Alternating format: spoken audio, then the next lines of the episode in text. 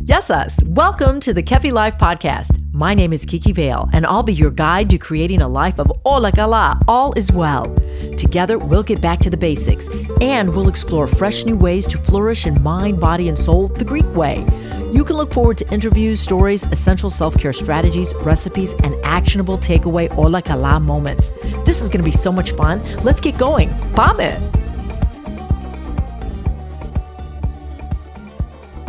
Our lexi for today is sidrophos. Sidrophos, or companion. Dogs, as one of humans' most popular companions, facilitate thoughtful and unconditional friendships. Canines serve as terrific activity partners. If you're searching for an ideal companion, research and get to know a French Bulldog. Easygoing and friendly, the French Bulldog makes an ideal companion. The Frenchie doesn't require a big yard or room to roam. Certainly, this breed of doggy will benefit one or two solid walks a day, and furthermore, Frenchies are known to be calm and relaxed. Wondering what your companion may look like? A French Bulldog is about 11 to 13 inches high. It weighs about mm, 19 to 28 pounds and has a distinct appearance. Its head is compact and large with a short snout and this little cutie has ears that stand erect. So adorable. I like to say that French bulldogs are even tempered and they do have a little attitude. But listen, your Sidrophos should match your personality. So do your homework before bringing home your little buddy.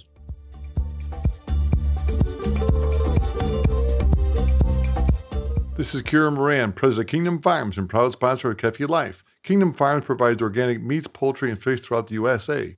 Kingdom Farms has been blessed for 52 years with providing the highest quality foods to all our customers.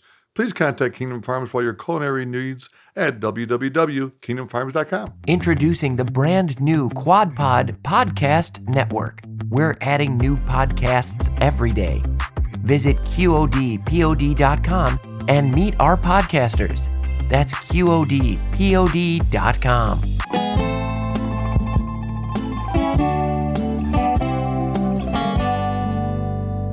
I think dogs are the most amazing creatures. They give unconditional love. For me, they are the role model for being alive. Pretty profound, wouldn't you say? Those words came from Gilda Radner, who was a former actress comedian. For the people that are old enough to remember, she was on Saturday Night Live, used to love her skits. And uh, she herself, I think, had a pet therapy dog. Not sure, but I know she did have a dog. Pretty profound. Today, dogs have the spotlight with harmonizing the mind, the body, and the soul. But you know what? Dogs go beyond balancing. They touch the heart and they heal too. A concept that I learned about recently is a heartwarming form of emotional and physical support for healing, and it's called pet therapy. I'd like to introduce you to the communications marketing manager for Aluxi while she works at Canine Core Therapy in Chicago. And Ann Davidson is here with us to take a look see at the facility, the training, and talk about pet therapy. Welcome, Ann Davidson. Thank you so much for having me. It is my pleasure. I'm really excited about this topic. I don't know a whole lot about it. I recently learned about it um, through somebody who was in the hospital and had cancer, and there was a dog that came by to like make the person feel better. And I'm like, I got to explore this and find out what this pet pet therapy is. So take it away. What is pet therapy, Ann Davidson? So, um, pet therapy is when an animal is brought into a setting such as a nursing home, a hospital, a school, or a social service institution. And what most people think of when they hear the term, you know, pet therapy is animals that are there to provide well-being and emotional support. They have a very broad training. Um, they usually are going out with their owner slash handler um, to these facilities, um, and they just help to reduce stress, uh, decrease loneliness. You know, especially with people in nursing homes who maybe don't get visitors very often, increase that feeling of connection to the community and help to form some social bonds. So let's talk about how a dog becomes a therapy dog, what kind of training do they receive? So there's no set training process, at least at our organization, um, but they do have to pass a certification exam to become a therapy dog, and that covers obedience. Temperament um, and things like that. So, we're looking for dogs who have a very strong um, obedience background, um, they really only need to know, you know, sit down, stay, and come, nothing crazy, but they have to be pretty impeccable at those things. So, for example, in our test, we have an exercise where all the dogs are lined up and they have to sit while the owners walk to the other side of the room and stay there for a full minute. And the dog has to hold that sit the entire time and walk back. And then the owners walk back to the dog. So, you know, it's nothing, it's simple things, but they have to be done you know really well um, and temperament is of course extremely important as well um, we want the dogs who are going to enjoy this kind of work so we make sure that they are friendly towards people that they enjoy interacting with people um, that they don't mind being touched in a variety of different ways um, because we want them to enjoy this work as well. And of course, it wouldn't be very therapeutic if you had an animal come into your facility because you were lonely and they didn't want to spend time with you. So oh my, that would be terrible. Yeah. Oh my goodness. You know, that would be terrible. But you know what dog I think of? I have a dog and she's a black lab. She's a British black lab. Wonderful. Oh my God. And I adore this baby girl. And I believe that she would be a good therapy dog because of the love and compassion that she shares. And she does like being around our family. But do you find that there's a certain breed of dog that makes the most compatible or loving or affectionate type of pair the pet therapy dog? We like to say that all dogs are individuals and we try to treat them as such. Um, however, I would say that we have probably the most of um, Labradors, Golden Retrievers, and you might be surprised to hear pit bulls. Um, and I think pit bulls, I'm shocked. I think it is because many pit bull owners are actively trying to change the perception of the breed and show all the great things that they can do. Um, so, so we have some fantastic um, pit bull therapy dogs, and they they're wonderful because you know they come into these therapeutic settings, and of course, people some people have a perception about pit bulls and what they're going to be like, and then when they see them, absolutely just melt when people want to touch them and how they just receive that affection and give that affection back. Um, it just you know opens people's minds up to what that breed can do. And and it's really true that when you have a pet, I know that you have one, I have one, that they greet you, they welcome you, they love you unconditionally. My dog happens to be super patient. Mm-hmm. She will she will not bark. She will stare at the door to go outside and just face the door. We did not train her not to bark or to behave that way, but she she behaves so respectfully and so kindly. It's almost shocking and I think it has to do with the breed of the dog. Mm-hmm. Yeah, certainly there there are a lot of things that are baked into breeds that you have to be aware of.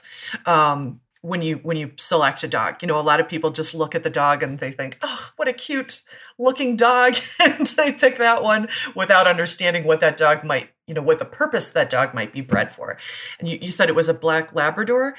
Um, yeah she's a british black lab yeah. Yeah labradors are notoriously they're easy to train because um, they're bred to be hunting dogs. They're bred to retrieve.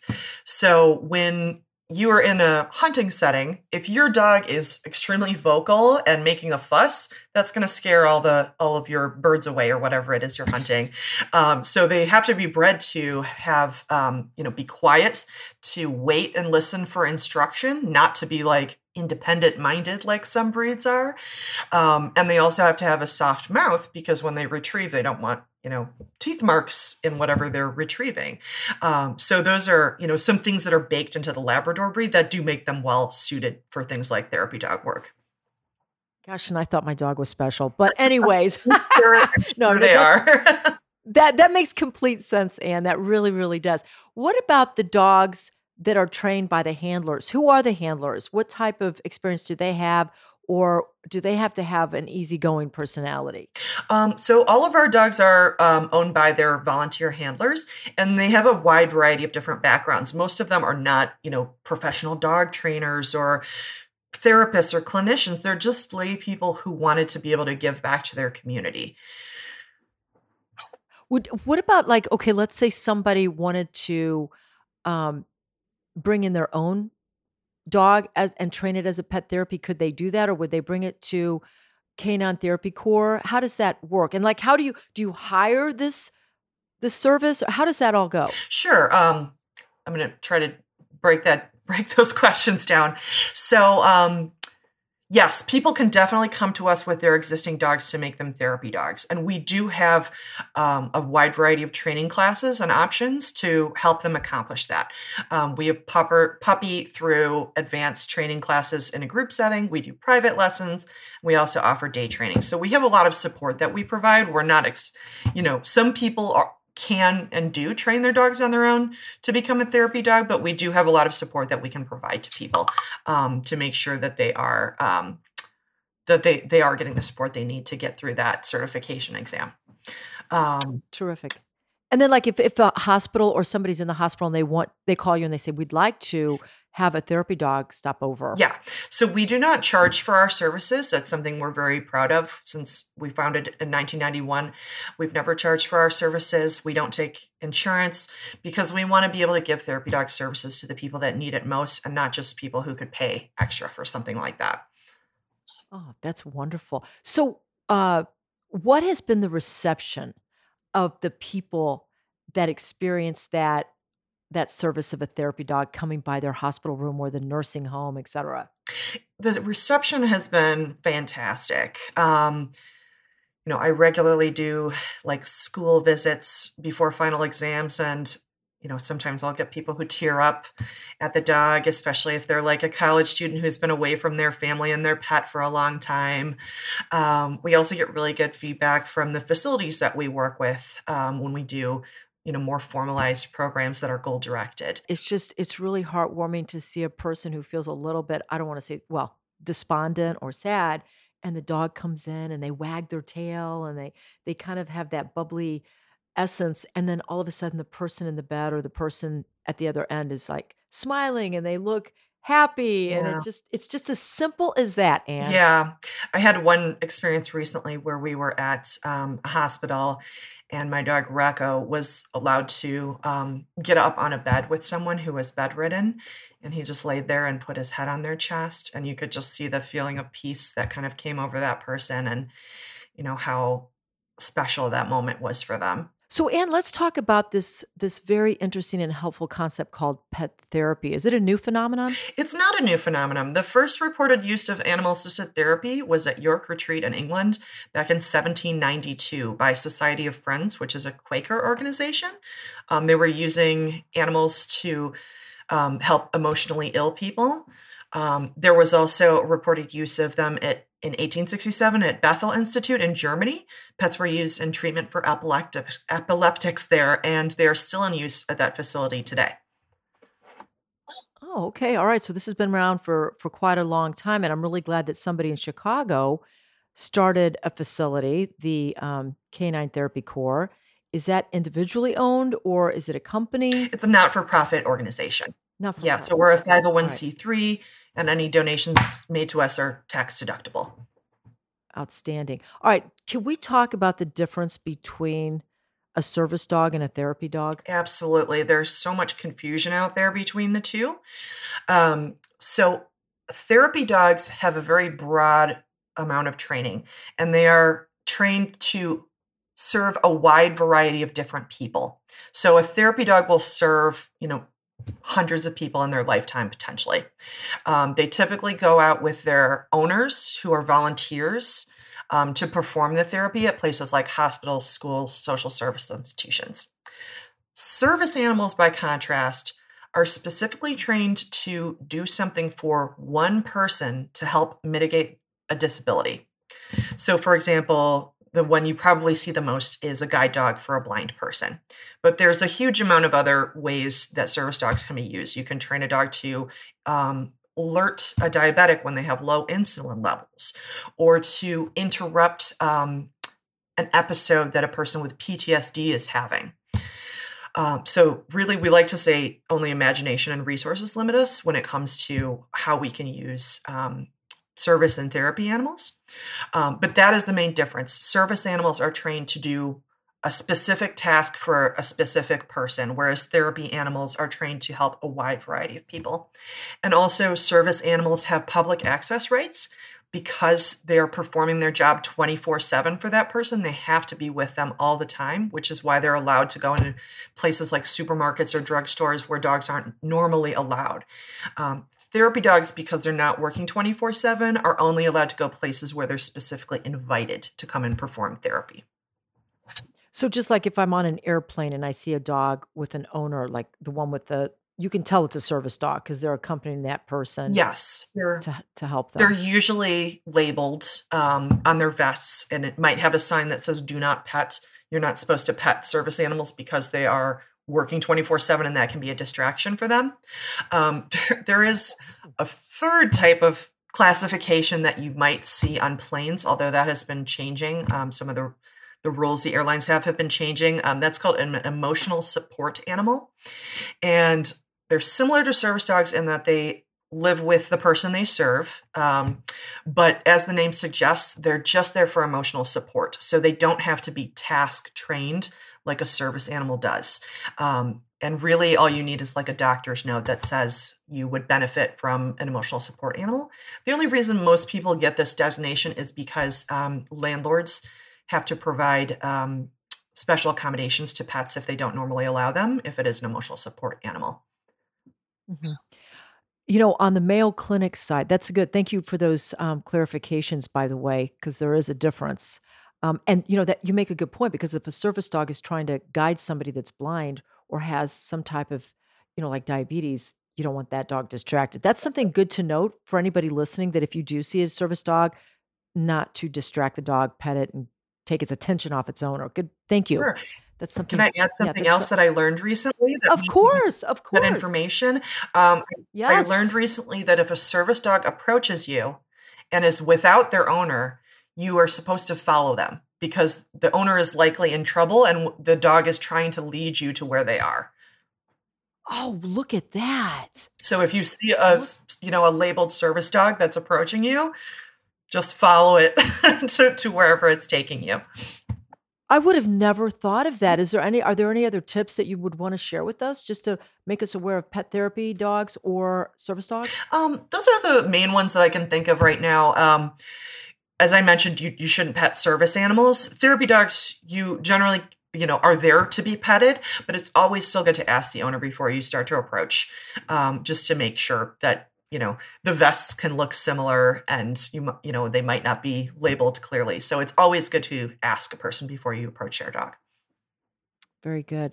Um, on the Mayo Clinic site, they uh, there's an article that talks about pet therapy as um, saying that animals are healers, and it said that some of the people that can really benefit from pet therapy are children having dental procedures, people receiving cancer treatment, people with cardiovascular diseases, dementia, even anxiety. Mhm. So I guess if we address anxiety, because that's kind of like a broad symptom with people, especially since coronavirus happened, uh, I guess when you pet the dog, those that that emotional connection is just like calming. Yeah, absolutely. Um, there's a sense of calm, a sense of acceptance. Dogs have that, you know, they're non-judgmental, um, which can be really helpful for a person who is in a situation of illness or um, cognitive decline. Uh, that non-judgmental aspect can be really powerful for them. Has working at Canine Therapy Corps changed you at all? Has it made you realize anything about people or dogs, or do you have any strong feelings about the value of dogs, or have you been touched by your position at uh, Canine Therapy Corps? Absolutely. Um, 100%. As we mentioned earlier, I have um, a therapy dog, and the bond that forms between us when we work together is extremely powerful. Um, most dogs only get to explore their house, their backyard, maybe around the block. And my dog, as a therapy dog, gets to go into so many different places. It's so life enriching for him. Um, and it really brings us together because I get to see that joy that my dog is giving back to people.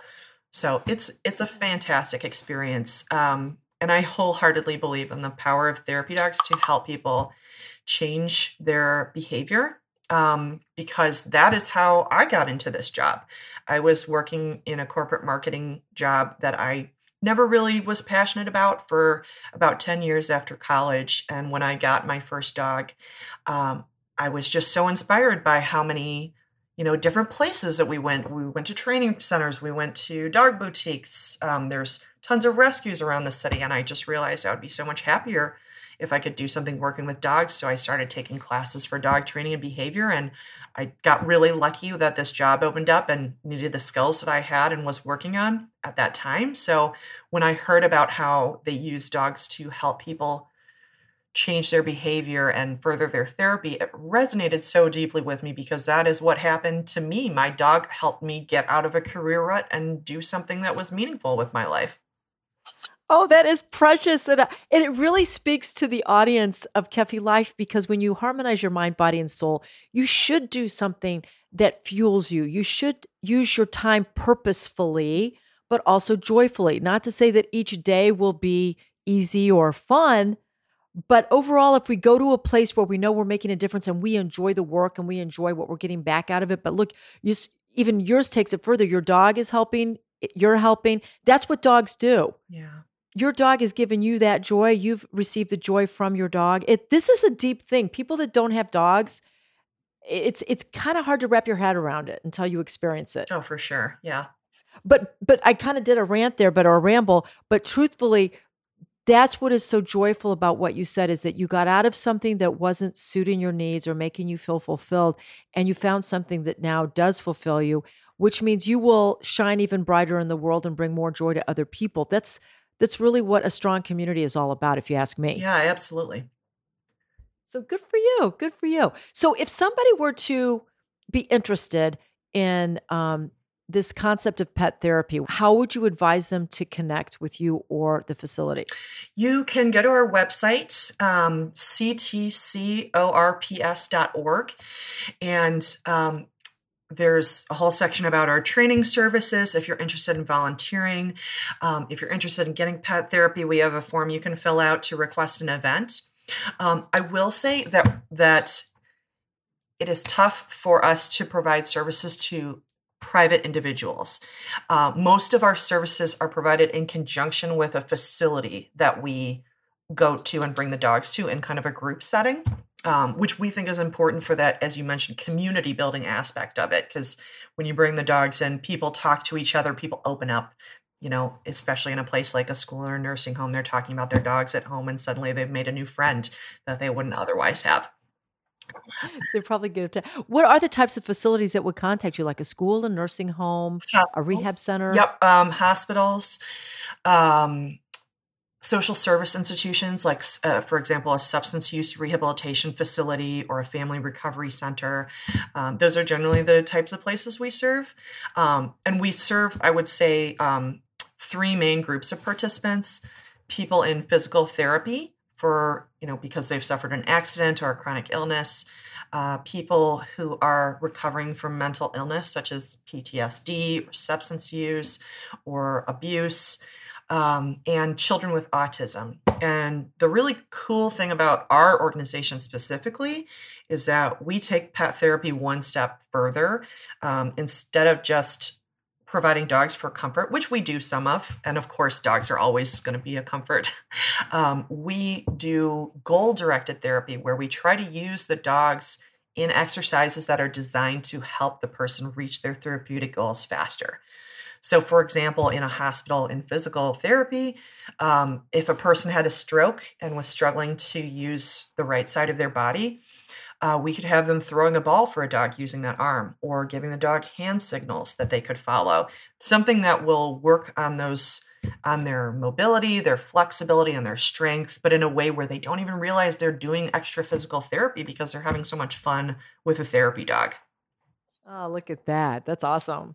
That is awesome. Well, this has just been so enlightening, Anne, and I I really appreciate you taking the time to share with our audience. Um, the idea and notion and the opportunity and availability of pet therapy. If there's anything else that you'd like to share with the audience that you think people should know about, please um, do so now. Sure. Um, I will just mention that we have our annual gala coming up on March 5th. If you're interested in, you know, getting to know our organization or just meeting some therapy dogs and having a really lovely night full of you know, dancing, drinks, food, silent auction, that kind of thing, um, it could be a really fun event for you. So that uh, information is on our website. Uh, but again, that's March 5th, and it's taking place at Revel Motor Row. Ann Davidson, it's been such a pleasure. Again, one more time, the website and a phone number if folks want to get in touch. It's CTCORPS and uh, 773 404 6467 is our phone number. Thank you again. I wish you a wonderful day. You too. Thanks for having me. Stay right there. Up next, your weekly takeaway to keep it all as well. This Ola Kala moment brought to you by the law offices of Liston and Centillus, ranked number one by the leading lawyers network since 2010, taking care of all your real estate needs. Ola Kala and all is well when you have some fun with your companion. Whether it's a sibling, a family member, or best buddy, find ways to bond by doing a regular activity together. Some ideas include starting a family friend book club. Pick a book that everyone is interested in reading and read it. Pick a day during the week when you can meet in person or virtually to discuss what you've read and share thoughts about the material. This book club will contribute to learning and be the impetus for great conversation. Scrabble is another activity, a super activity to unite with and laugh with your best bud while playing a game which stimulates brain health. Win win there. Moreover, group cooking is an innately human action to be enjoyed by all. We all need to eat, and sharing the preparation and presentation of a nourishing meal meets intrinsic necessities. Make it all as well, Ola Kala, when you unite and bond with your companion. Kiki Vale is the founder of Kefi Life. She is passionate about whole person wellness and living a fulfilled life. Her Kefi Life podcast is created to simply and naturally help you harmonize the mind, body, and soul the Greek way. Visit KefiLife.com, at KefiLife365 on Instagram, and check out Kiki Vale on LinkedIn and on Twitter. Join us again next time for more positive energy and inspiration on Kefi Life.